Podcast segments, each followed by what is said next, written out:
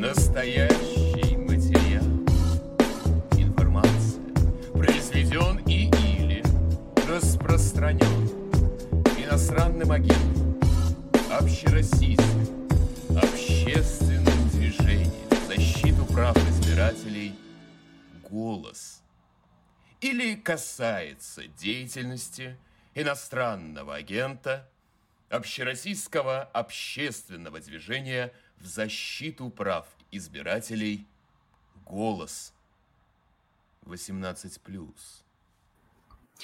19 часов по московскому времени, проект «Голоса» избранная. Меня зовут Валерия Павлюк, я журналист, мой соведущий, политолог Давид Канкия. Всем вечер добрый. Ну, как всегда, напомню перед началом, что вы можете писать свои вопросы в чатик трансляциям. Я внимательно за всеми слежу, самые интересные буду озвучивать.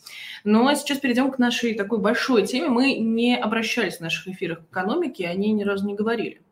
Да, мы сегодня попробуем поговорить о том, в каком состоянии находятся российские регионы накануне старта избирательной кампании, как власти готовятся к выборам, чего нам ждать в плане экономических подарков для избирателей, ну и в целом, как устроена российская региональная экономическая жизнь и как она влияет на нашу политическую действительность и на выборы. У нас в гостях Наталья Васильевна Зубаревич, один из ведущих экономистов, и наш гуру по региональной экономике. Наталья Васильевна, здравствуйте, вы нас слышите? Здрасте, слышу. Слово «гуру» – это должна быть лысина такая, не только седина, но и большая лысина, да, и такой сократовский лоб. У меня с этим напряженка, так что слово «гуру» убираем. В любом случае вас так воспринимают, нравится вам это или нет. Наталья Васильевна, если теперь... Стремительно лысеть, договорились, поехали дальше. Хорошо. Наталья Васильевна, мы, когда в этой передаче говорим, мы в основном говорим с политологами, мы говорим о выборах, о том, как устроено голосование, но мы ни разу не говорили об экономике, и поэтому для нас это немного такая терра инкогнита. Вот начиная, я бы у вас хотел спросить, вот анализируя нашу политическую и экономическую реальность, как вы считаете, насколько... то, как у нас устроена российская политика, российская система власти экономически детерминирована. Насколько вот наша система экономики определяет политическую систему? Или наоборот, ну там перефразируя марксистов, базис определяет сознание или сознание экономики? Надстройка! Надстройка, да, конечно. И расслабьтесь уже по этому поводу, потому что куча принятых решений, о которых мы все знаем, они, мягко говоря, не помогли российской экономике, а очень сильно повредили. Поэтому надстройка. Марксизм, я не знаю, он там что диктовал, что базис определяет, да? Ну вот все, мы теперь антимарксисты. Хорошо. А вообще, вот если общий вопрос задать, то вот как перестроилась экономика в 2023 году? Вот суммируя то, что произошло за последние... больше, чем полтора года, мы видим, что Россия адаптировалась к текущей ситуации. Да. Кризис позади. Ну, по цифрам, да. Вообще, конечно, всех поразила скорость адаптации. И это вам скажут все экономисты, потому что, ну, точно весной 2022 года никто не предполагал, что с такой фантастической скоростью экономика адаптируется к этим худшим условиям.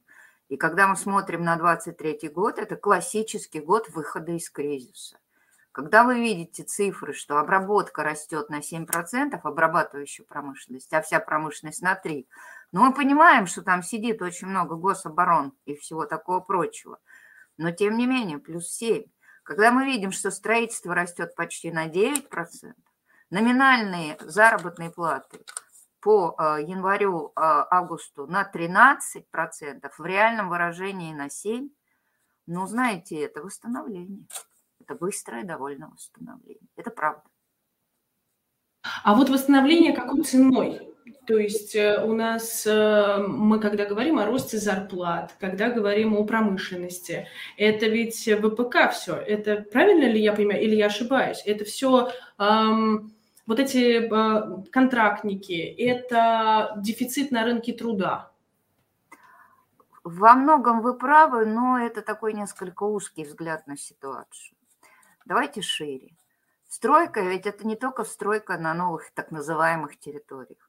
Это очень большие инвестиции в расширение восточного полигона, дороги жизни в нынешних условиях, БАМ и Транссиб, конечно, прежде всего. Рост промышленности. Да, вы правы в том, что драйвер – это изделие, так называемое, то, что делает ВПК. Но они же дают импульс и в металлургию, и металл нужен. И они дают импульс даже в швейную и текстильную промышленность. Им униформа нужна. И вот все это создает дополнительный драйвер роста. Это называется бюджетный импульс. Но не только он. Вот не упрощайте картинку. Потому что второй импульс кредитный. И наше родное население, которое сжалось сначала в шоке весной, потом малость крылья расправила и решила, ну все, ничего. Потом второй раз сжалось в период так называемой мобилизации. А к декабрю крылья опять расправила. Еще зиму посидела, а весной начала говорить, да жизнь-то одна, и машину надо купить, и холодильник надо поменять, и просто хотелось бы как-то в отпуск поехать. И начала кредитоваться со страшной силой. Бешено росла ипотечное кредитование. Это было уже с весны.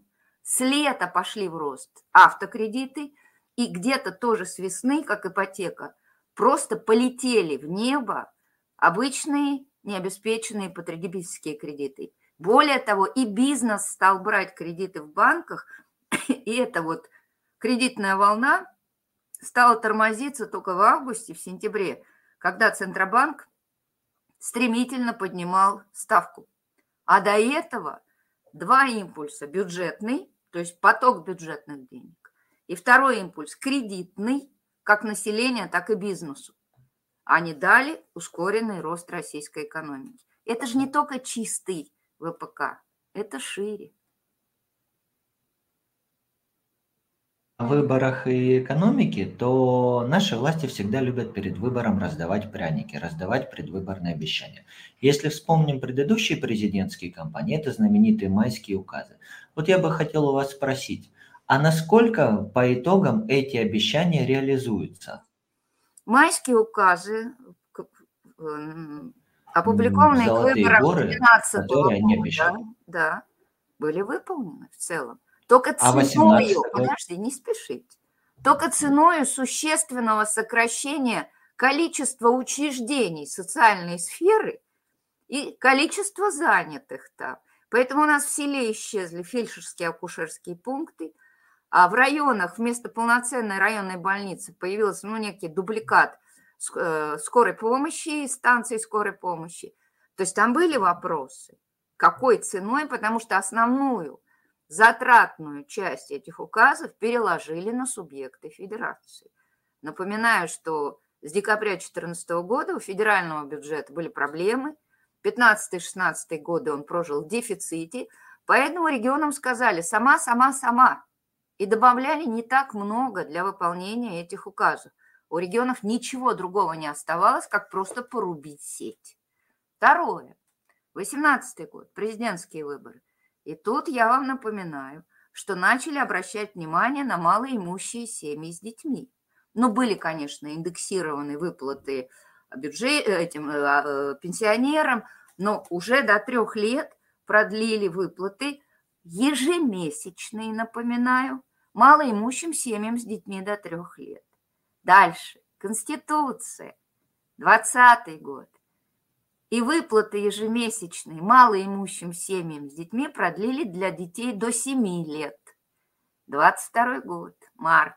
И мы помним, что началось 24 февраля. Выплаты малоимущим семьям с детьми продлили до 17 лет детей. И это вообще получает около 10 миллионов детей. И это бешеные деньги из федерального бюджета. Поэтому, дорогие мои, не только выборы имеют значение. Разные политические события всегда сопровождаются определенным финансированием населения, пособиями или индексациями, чем-то еще. Это стандартная практика. Хорошо. В этой связи тогда есть ли понимание, насколько у властей хватит возможности все эти социальные гарантии, все свои обещания реализовывать. Потому что мы видим, что бюджет становится все более и более ориентированным на военку, на силовиков. Пишут о том, что 40% бюджета это будет силовые структуры и ВПК. В этой связи, а возможности раздавать пряники еще остаются? Да, на 2024 год точно. Другое дело, что есть некие вопросы к тому оптимистическому измерению доходов федерального бюджета на 2024 год. Они реализуемы, в случае высоких цен на нефть, в нашем мире никто не знает, какими будут цены на нефть, и роста многих налогов, в силу достаточно значимой инфляции. Чем выше инфляция, тем, соответственно, больше вы платите с каждого рубля вашей зарплаты и налогов, да, когда повышаются зарплаты, с вашей прибыли налогов и далее по списку. Ну и, конечно, обложат еще какими-то дополнительными сборами российский бизнес. Но без этого как? Без этого никак. Соответственно, вопрос, будет ли выполнен 35-триллионный доходный бюджет по доходам, будем посмотреть. Минэкономики считает, что это реально. Но если даже он будет недовыполнен, я вам могу сказать, что всегда есть источники оптимизации.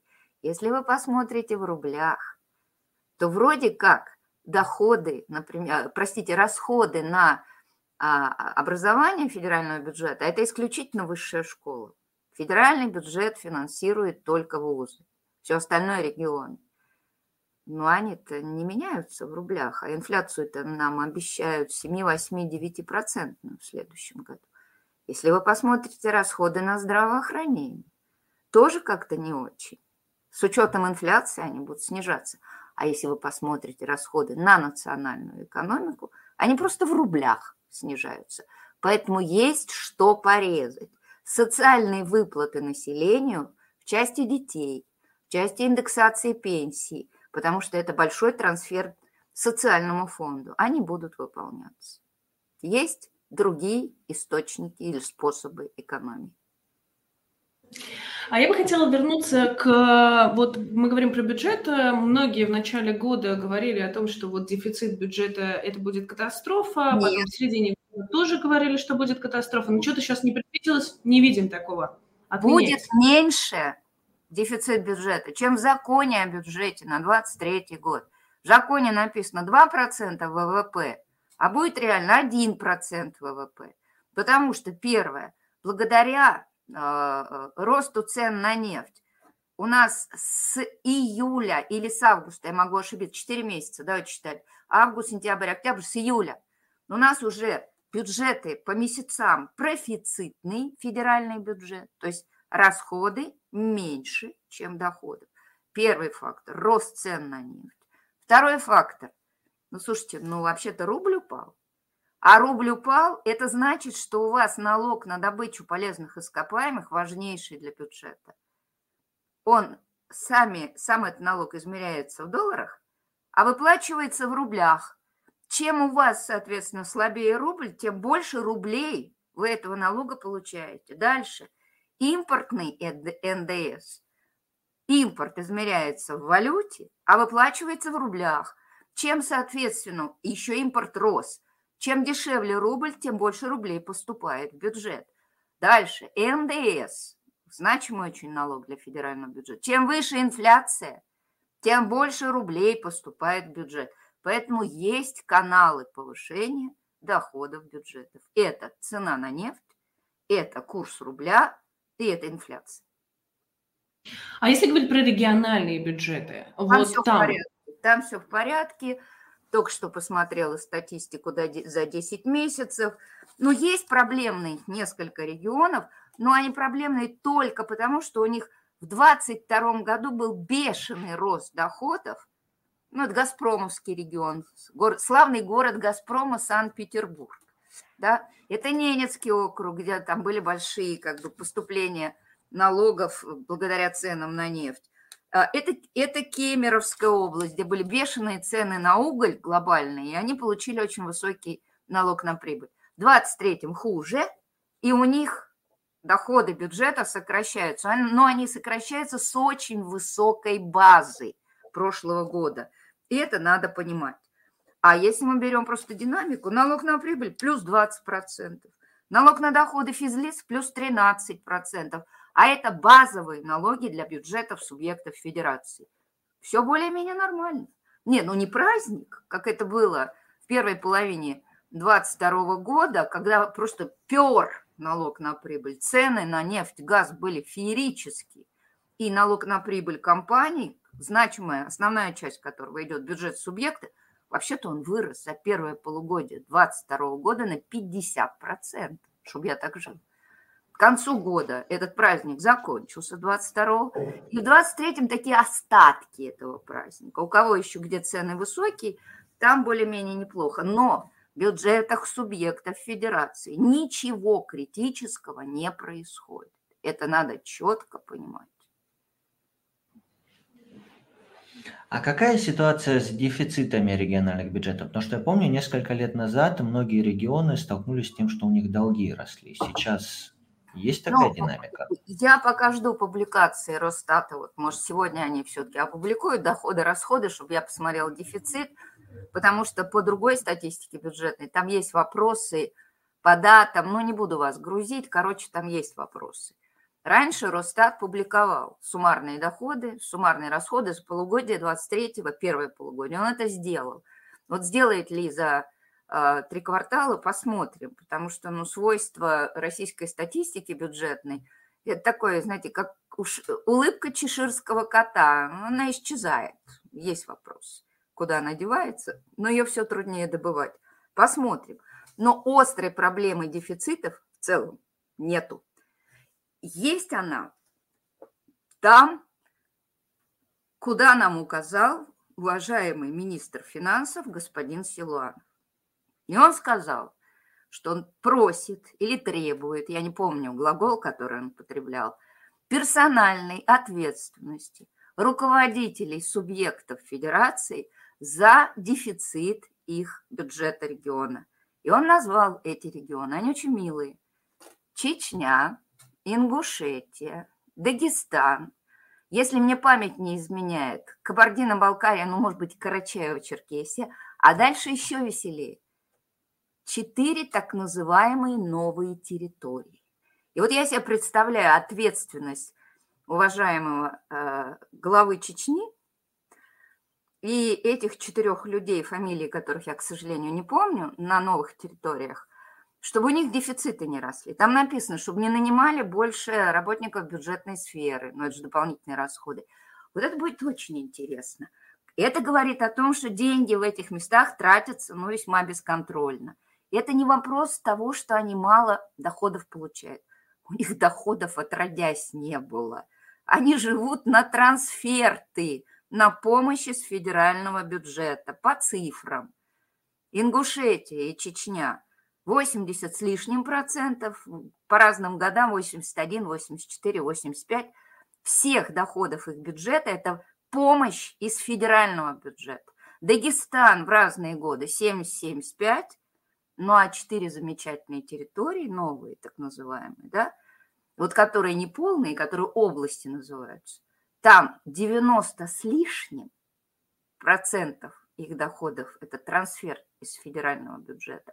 А который называется республики, там 85-87% всех их доходов. То есть фактически месседж уважаемого министра финансов состоит в том, что, слушайте, мы вам и так очень много денег даем, но вы как-то тратите-то поаккуратнее. Это не тот дефицит, которого нужно экономически бояться. Это совсем другая история. Наталья Васильевна, у нас тут в чате люди пишут, не могу не реагировать, много различных сообщений, в том числе пишут, что вот после Нового года опять все подорожает, зарплаты мизерные, народ живет за гранью бедности. Вот, кстати, к вопросу о бедности. Слушайте, за гранью, это кто из вас живет за гранью бедности? Что вы понимаете под бедностью? Да, зарплаты в экономике растут неравномерно. Да, мы понимаем, что быстрее всего выросли заработки у тех, кто мобилизован, тех, кто заключил контракт, они еще единовременные выплаты получают, которые вам не снились по размеру.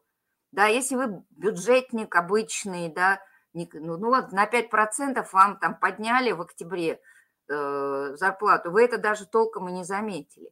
Поэтому тотальной бедности не надо пугать. Очень многие люди получили большие дополнительные деньги. Все, кто работает в гособоронзаказе, в ВПК, им очень основательно подняли зарплату. Да, там выработка растет, но зарплату подняли значимо. Малоимущие семьи с детьми, чтобы вы просто понимали, это почти 1,5 триллиона рублей будет по этому году выплат. Если вам не досталось от всего этого пирога, пожалуйста, не делайте свою персональную экономическую историю тотальной. Она разная у разных людей. Наталья Васильевна, а вот мы вот говорили про, собственно, мобилизованных и так далее, про то, как они, какие зарплаты они получают, а вот в целом рынок труда. Мы видим, действительно, у нас очень низкая безработица, эта тенденция дальше продолжится, нам также будет не хватать, будет работник диктовать теперь условия, да. И дальше? Это рынок работника. И чем дальше, тем больше. Потому что помимо того, что на этот рынок вышло крошечное по численности поколение молодых трудоспособных, там просто на 30 с лишним, ну точно на 30% меньше тех, кому сейчас 35. Вот эти вот 20, которым 20-25, на треть меньше. Далее добавляйте мобилизованных, контрактников, еще вынимаете более 600 тысяч мужчин. Добавляйте поуехавших. И вы понимаете, что по рынку труда нанесен очень жесткий удар. Поэтому в ближайшие годы это будет рынок работника. Зарплаты придется поднимать, потому что таким способом переманивают людей из одной работы на другую. И вот будет очень интересно посмотреть, чем все это закончится. Один ответ я знаю точно.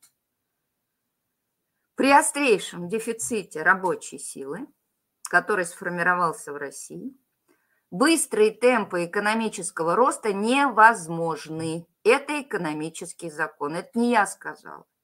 Так работает экономика.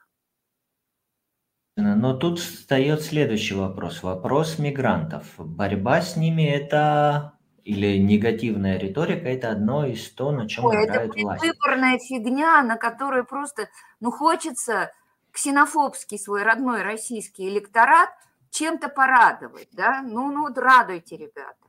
Напоминаю, просто кто не знал, что если за первое полугодие этого года сальдо миграции трудовых, да, в основном это трудовые миграции, сальдо миграции в Россию было за полгода плюс 140 тысяч. То есть мы могли рассчитывать на то, что в 2023 году у нас будет, ну, почти как обычно, до ковидные времена, приток иностранной трудовой рабочей силы. Но в основном это иностранная миграция. А уже в июле-то, в августе, особенно в августе, все начало тормозиться. Рубль-то упал. Уважаемые ксенофобы, при таком рубле мигранту не очень интересно работать в России. Он потом в своих сумах и сомах, валюты этих стран, получит существенно меньше. И рост миграции начал тормозиться, потому что уже менее выгодно ехать в Россию. А это стройка, которая острейшим образом нуждается в рабочей силе. И это все, что мы называем вот эту доставка. Отчасти это ЖКХ, где их очень много. Это подсобные рабочие в торговых центрах. И далее, и далее, и далее. Живите в своем ксенофобском мире и дальше. И у вас будут неубранные дворы. Вам некому будет доставить заказ, который вы и так привыкли получать. На стройках будет проблема, там зарплаты очень выросли, значит, строительство подорожает. Ну, что я могу сказать людям, у которых в глазах только нелюбовь к другим, и нет никакого понимания экономической роли трудовой миграции. Наталья Васильевна, а все же у наших властей это понимание есть, потому что мы видим, что проходят облавы на мигрантов. Это про другое. Вот как вы правы. Секундочку. А мы видим, что МВД выступает с новым законодательной инициативой о том, чтобы все приезжающие в Россию подписывали бумагу о лояльности, о том, что они обязуются не нарушать законы, не критиковать, не дискредитировать, etc. Вот скажите, вот эта ксенофобия, она у нас только на уровне риторики или она у нас на уровне экономической политики? Она не экономическая. Если вы еще одну ксиву попросите мигранта подписать, а что, ему трудно? Господи, ну, это такая бумажка для себя любимого. Вот я вот сделал все, что мог, чтобы вырастить патриотизм. Ну, ради бога. Поэтому про МВД мне даже и смешно обсуждать. А если мы говорим о населении, да, ксенофобия очень большая. Если мы говорим о том, что вы, с чего вы начали, облавы и прочее, это же в первую очередь для того, чтобы для тех мигрантов, у которых уже есть российское гражданство, а сейчас очень расширили предоставление российского гражданства многим тем, кто приехал в Россию и не надеялся же его так быстро получить, с одной простой целью. Это не про рынок труда, это про отправление этих людей в юго-западном направлении. И вы меня поняли. Наталья Васильевна, а вот мы говорили о том, что растут доходы, а насколько они успевают за ценами? Потому реальные, что доходы, реальные доходы 7, по зарплата 7%, но опять же с официальным измерением инфляции, которая 7% сейчас, да? Тогда реальные доходы, рост на почти 7%, пенсии осенью затормозились, но было плюс 6%. В реальном измерении это с учетом инфляции. Просто люди не верят измерению этой инфляции, потому что у них она другая, потому что у небогатых людей и у пенсионеров в том числе. Первая инфляция – это продовольствие. Она растет, эти цены на продовольствие растут быстрее, чем вся корзина, которую измеряет Росстат. И вторая инфляция – это уж точно у пенсионеров – это лекарства.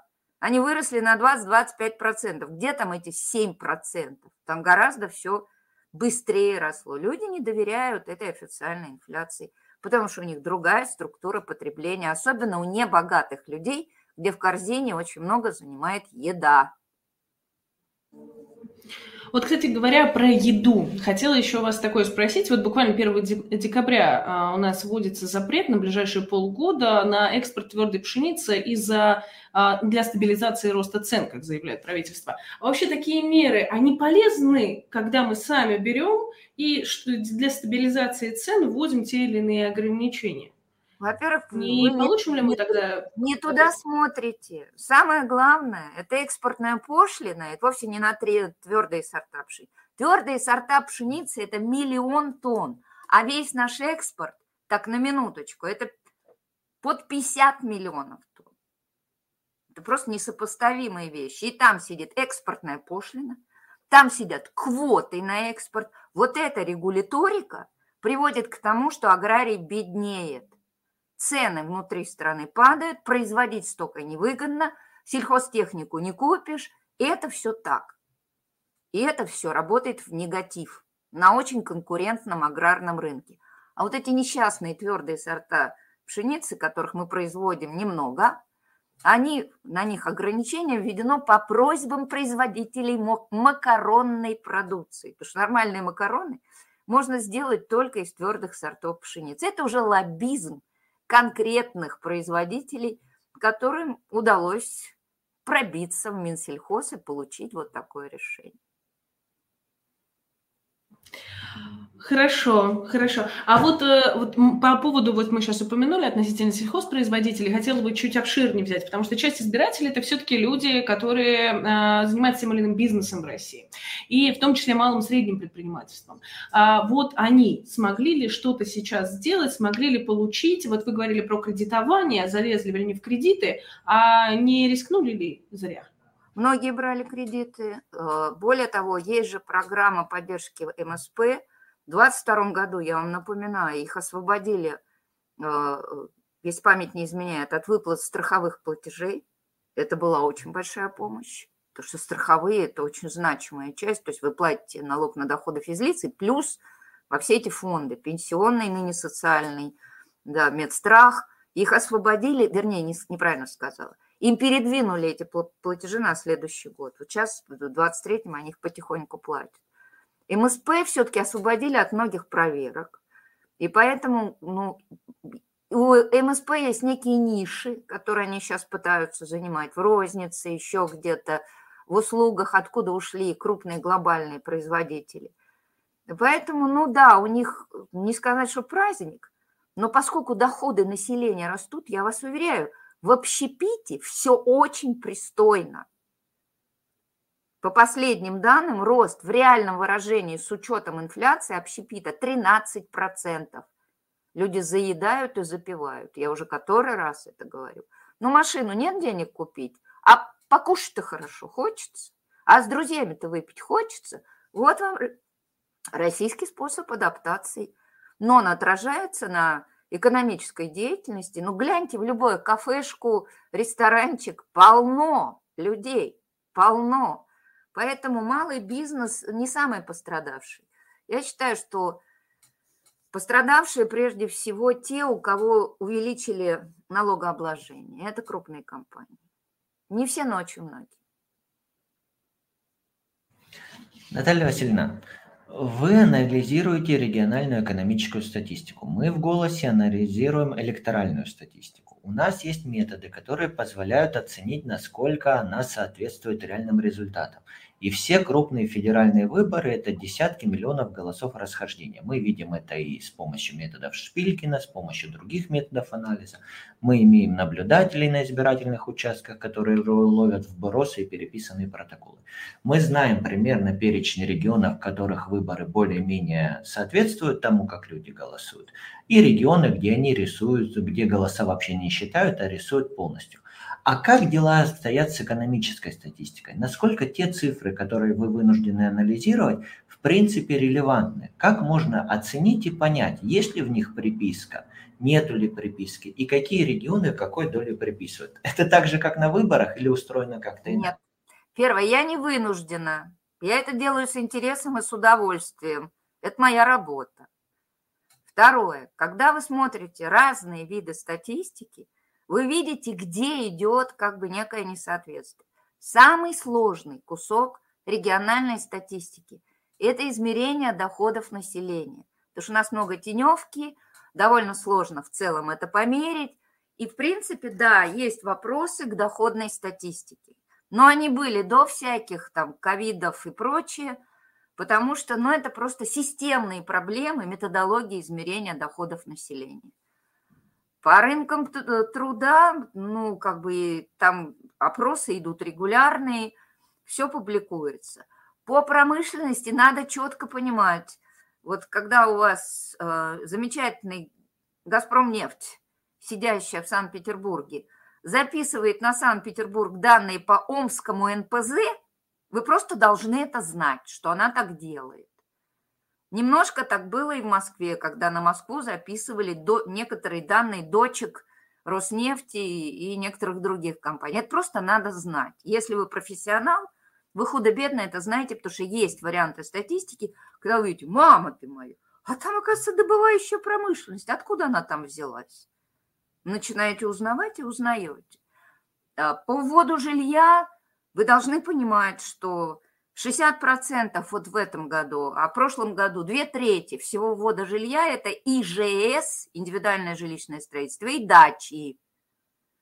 А дачу можно оформить вводом не ту, которую вы построили в этом году, а которую вы построили несколько лет назад. И когда вам обещали газификацию в 2022 году, вы быстренько пошли эту дачу оформлять. Короче, с этой статистикой можно работать. Надо просто довольно много знать, чтобы видеть подводные камни. Она не рисуется, она институционально искажена. Это вот вариант, как с ИЖС и дачами. Или ее трудно собирать адекватно. Это вариант с доходами. Идеальная российская статистика, бюджетная, но ее потихоньку и уже не потихоньку закрывают.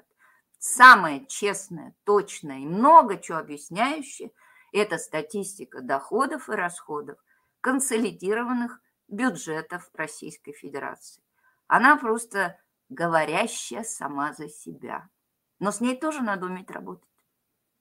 Наталья Васильевна, все же можно продолжить эту тему, потому что я вспоминаю свой родной Краснодарский край, вспоминаю, как там рисуются результаты выборов. Но получается, те же самые люди, которые фальсифицируют выборы, не фальсифицируют электоральную статистику. Ну или опять же, вспомним электоральные султанаты, 99% явки в Чечне. Что, они не рисуют экономическую статистику? Они просто... Какое отношение они имеют к экономической статистике? Детский вопрос, а? Нет, ну подожди, есть там администрация президента Чеченской Республики, которая говорит нужные результаты, по крайней мере на выборах. В экономике это по-другому работает? В экономике это несколько по-другому работает. Но мы должны понимать, что данные социально-экономической статистики по республикам Северного Кавказа гораздо дальше от реальности, чем по другим регионам. Мы просто даже, например, не знаем, какова численность населения Дагестана, Ингушетии, может быть, Чечни, потому что там два раза считают тех, кто прописан в горах, а реально живет на кутанных землях в долине. И поэтому выгодно иметь численно большее население, потому что трансферты по формулам, они рассчитываются в подушевом размере. Поэтому социально-экономическая статистика по республикам Северного Кавказа наименее достоверны из всех других субъектов федерации. Это мы прекрасно знаем. Если мы к вопросам статистики, вот мы когда говорили об этом, я бы хотела все-таки перейти к самим цифрам снова. Мы видим, на 2024 год уже сверстан бюджет. А на что нужно обратить внимание сейчас? Что мы видим по этому бюджету, что можно сказать, как пройдет следующий год для России? А это будет год больших выборов. Закон о бюджете. А как реально пройдет год, это мы увидим в лучшем случае осенью 2024 года, когда будут понятны тенденции. Я вообще до последних лет никогда не смотрела законы о бюджете. Не было у меня такой глупой привычки. Я смотрела исполнение бюджета, как федерального, так и субъектов федерации. Потому что именно там ты видишь, что реально происходит. А что заложили в закон о бюджете, это как бы пожелания, это какие-то прогнозы, они могут как оправдаться, так и не очень. Наталья Васильевна, а я все же со статистики не слезу. Вы сказали, республики Северного Кавказа больше ее рисуют, чем другие. А есть ли регионы, макрорегионы, где цифры вызывают больше доверия? То есть, не знаю, кого можно поставить в образец в плане экономической? Я не понимаю ваш вопрос. Это не понимаю, убейте меня. Статистику собирают статистические органы. Они не подчиняются субъектам федерации. На минуточку. Но просто на Северном Кавказе, прежде всего, конечно, Чечня, Ингушетия, Дагестан, там... Поскольку мы не знаем численность населения, поскольку там очень мало крупных и средних организаций, сдающих ежемесячную статистику, и чертову тучу приходится дооценивать на неформальный сектор, на все то, что в тени. Поэтому все там сложнее и более зыбко. Но это не значит, что эта статистика нарочно подстроено, подправлено этими ребятами. Это все сложнее. Сложнее, правильно. Поэтому и я и спрашиваю. Условно говоря, регионы передают информацию в Москву. Но они же ее... Статистические органы Росстата, региональные, подчиненные Росстату, передают эту информацию в Москву. В некоторых регионах есть такое понятие «премодерация», когда региональная власть смотрит эту статистику, так ли что-то. Но сказать «нет, все исправь и переделай» – это как-то очень круто. И там просто сложности измерения очень большие. Начиная от численности населения, продолжая большим куском теневой экономики, который шиш померишь, это очень сложно. И третье – всевозможными еще другими искажениями. Наталья Васильевна, извини, еще один вопрос. А вы упомянули, что статистику у нас начинают экономическую пытаться прятать и скрывать. А как это происходит? Про экономическую я не сказала, я сказала про бюджетную. Бюджетную закрыть. Про бюджет в том числе. Ну вот мы это тоже видим с электоральной статистикой. ЦИК всячески ее пытается усложнить. Вводит капчи, вводит ограничения, чтобы мы, как эксперты, не могли ее анализировать. Вы сталкиваетесь с чем-то похожим, насколько я понимаю? Только в бюджетке. Социально-экономический набор остался прежним. Из него исключили вот сейчас, в 23-м, начале 23-го года, только федеральные данные о добыче нефти и газа, как политические. Но мы и так знаем, нам сказал господин Новак. То, чего нет в статистике, есть у профильных вице-премьеров. И он нам сказал, что и по итогам этого года добыча нефти будет минус 2%, а добыча газа минус 5%. Сейчас мы узнали от профильных структур, и это есть в открытой прессе, что добыча газа по январю-октябрю минус 6%. Ну да, мы как-то это узнаем, а так все более-менее... Статистику-то позакрывали, региональную, так по-настоящему, не сейчас, а в 2007-2008 годах. Раньше мы могли по каждому субъекту посмотреть, сколько он добывает угля, металла сколько выплавляет, сколько нефти-то бывает, газа. И вот в 2007, 2008, 2009 это все к чертовой матери позакрывали по соображениям национальной безопасности. И до последнего времени в регионалке стали давать только по федеральным округам. Ну и что с этим делать? И я смеялась, до последнего времени на региональном уровне сохранялись только две статистики. Первое – производство пива в регионах, а второе – производство водки в регионах. Наше все. Но сейчас, по-моему, и водку уже закрыли.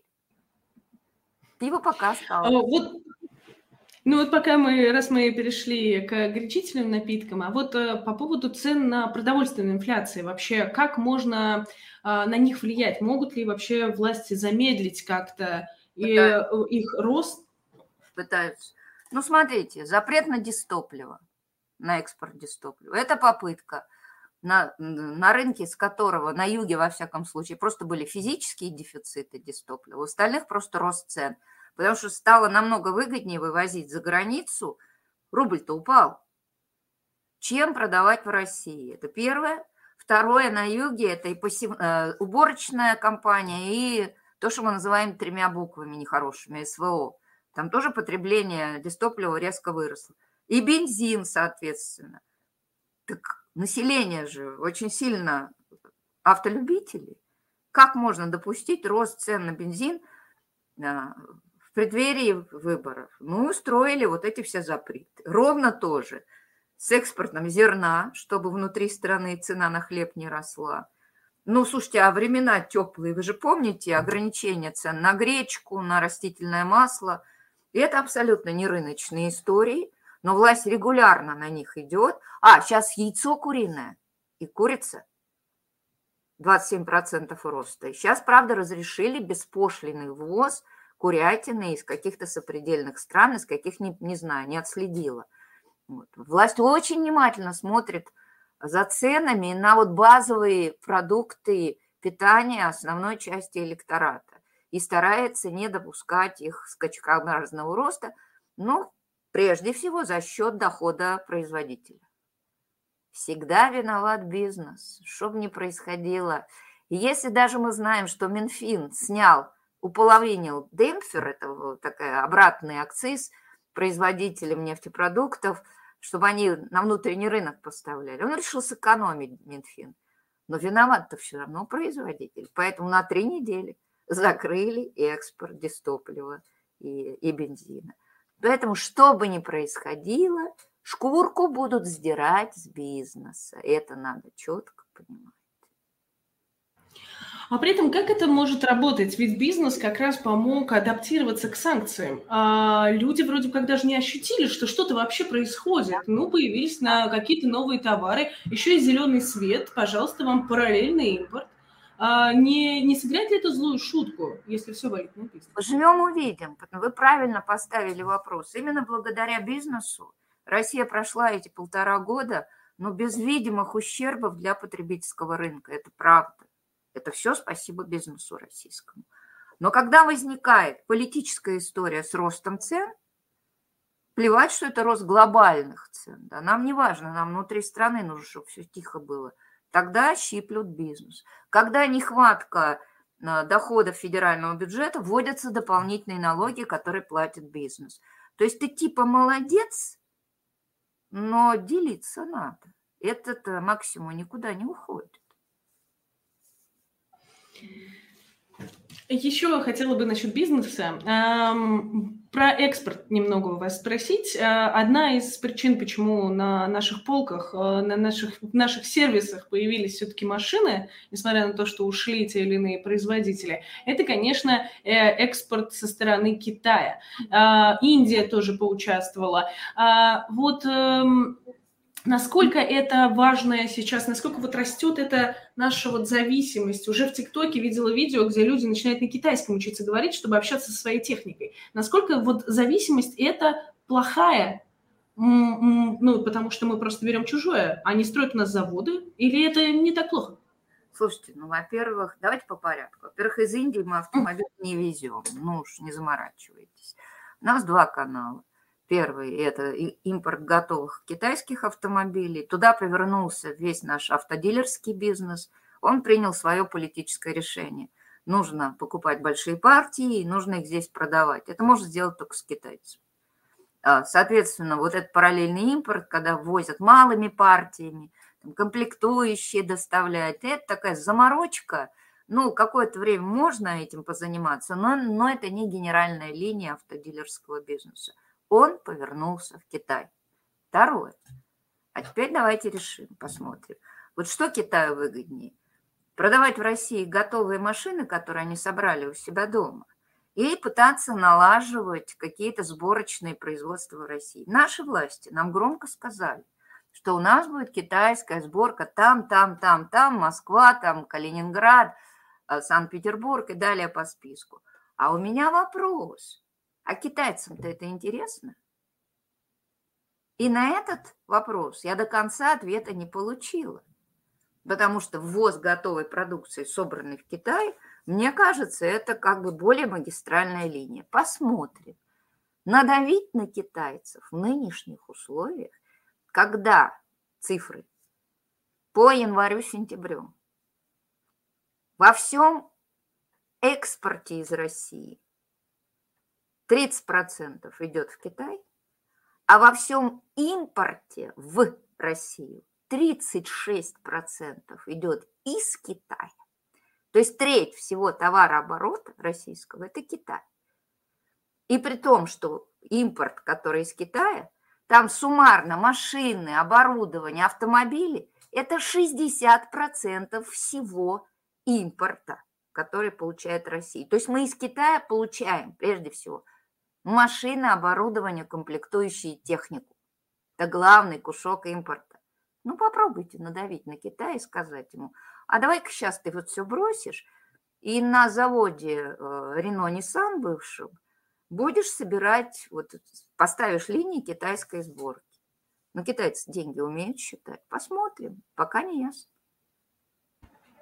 Наталья Васильевна, в этой связи, а как вся эта перестройка экономики скажется на населении в преддверии предстоящих выборов? Основной электорат, а какое отношение это имеет к выборам? Ребят, но вы зациклились на своем до посинения.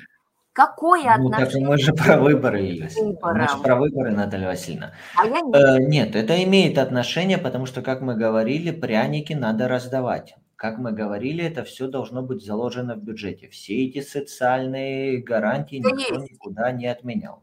Индексация пенсии будет? Будет. И все прекрасно это понимают. Да она просто заложена в законе. И будет в это выплата индексирована либо в последних числах декабря, либо в первых числах января.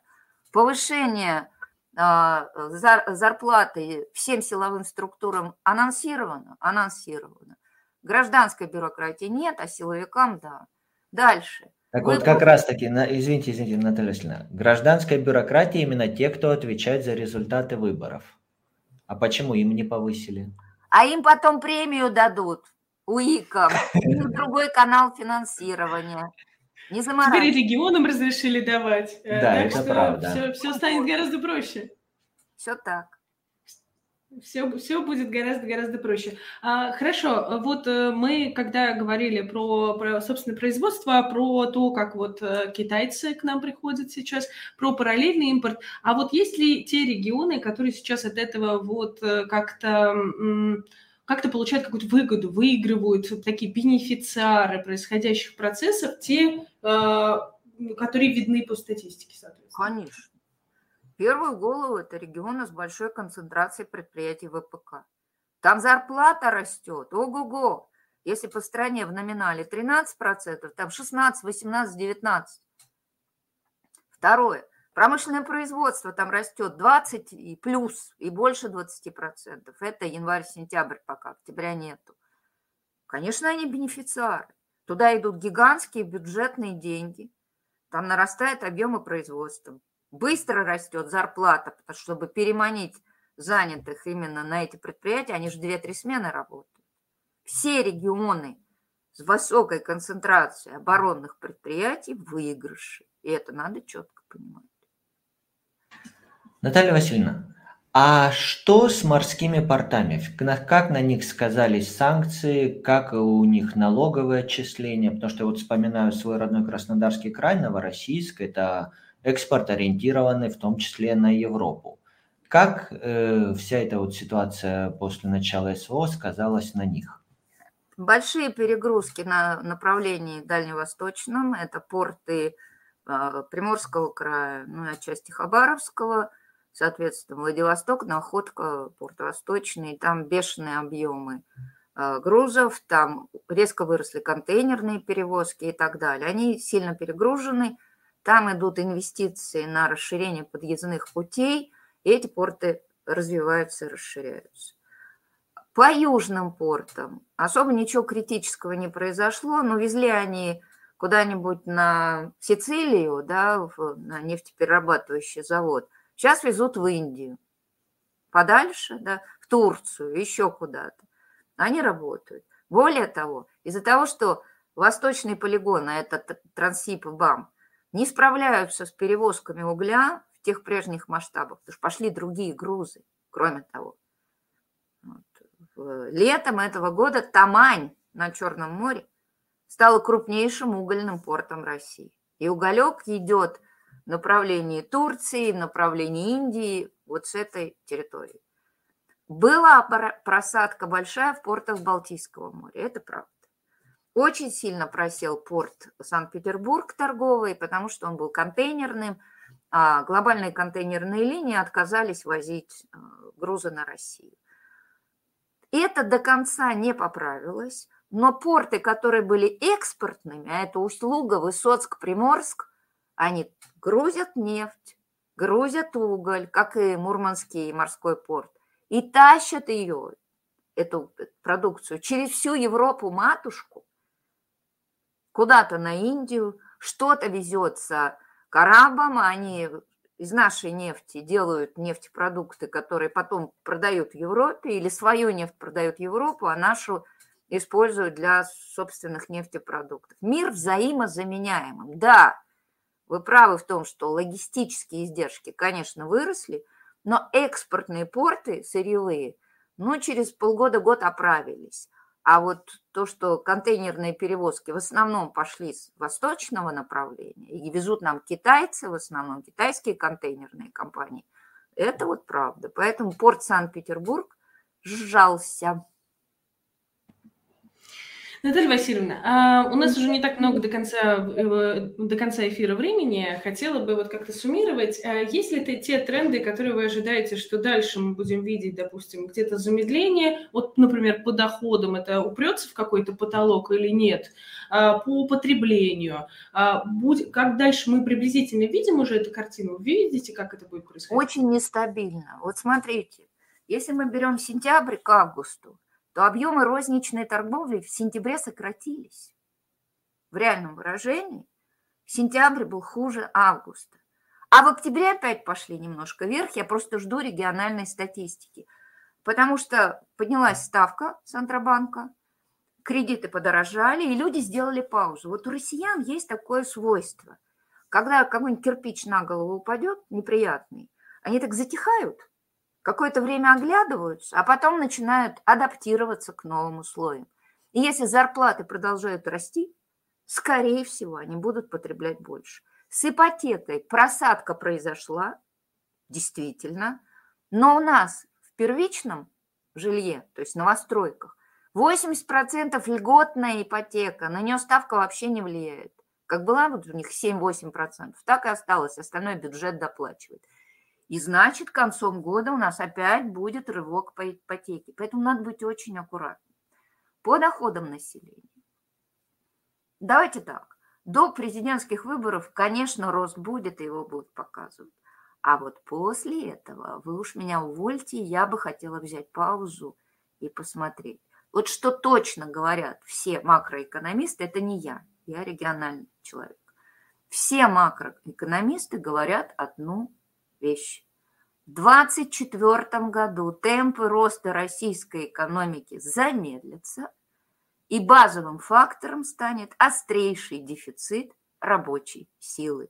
И с этим вроде никто не спорит. Хорошо, по кредитованию, по доходам, а может быть дальше бюджет. Есть ли понимание, что вроде бы как эта система устойчива? Вот этот баланс, который мы нашли, он выглядит устойчивым? При дешевом рубле и при хорошей цене на нефть – да.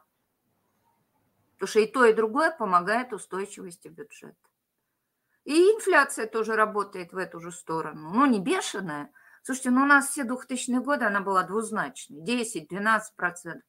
Сейчас по официальному учету, ну, будет 7,5. В следующем году она разгонится, ну, кто-то говорит до 9, кто-то говорит, что немножко двузначная будет. Но ее будут тормозить к выборам. Понятно почему. Вот что будет после выборов, посмотрим. Но вот ситуация в целом относительно устойчива. Вопрос-то не в этом, не к выборам дело. Вопрос, сколько эта машинка работать способна. Вот в таком формате. И на этот вопрос у меня пока нет ответа.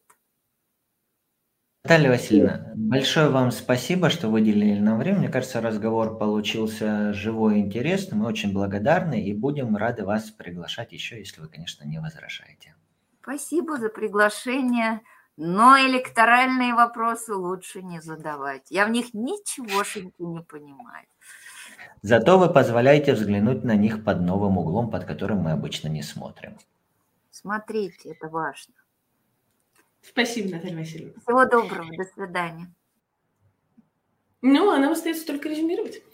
Мне кажется, Наталья Васильевна Зубаревич, даже если она сама с этим не согласится, очень большой оптимист. У нее, когда она говорит о цифрах, когда она говорит о регионах, когда она говорит о российском бизнесе, ты понимаешь, что этот народ выдержит многое. Если не все, то очень много. Какие бы козни нам ни строила наша власть, администрация, внешние условия, наш бизнес находит способ обходить санкции, наши люди находят способ выживать, и я в этом вижу тоже определенный оптимизм. Может быть, в том числе и для нас, как на наблюдателей, как людей, которые заинтересованы в честных выборах. Нашего человека не так легко сломить, как может показаться извне. Да, ну а я напомню вам, что можно подписаться на наш канал, можно поставить лайк этому видео, можно написать комментарий, что вы думаете. Мы попытались такую вот предвыборную картинку экономической ситуации в регионах дать.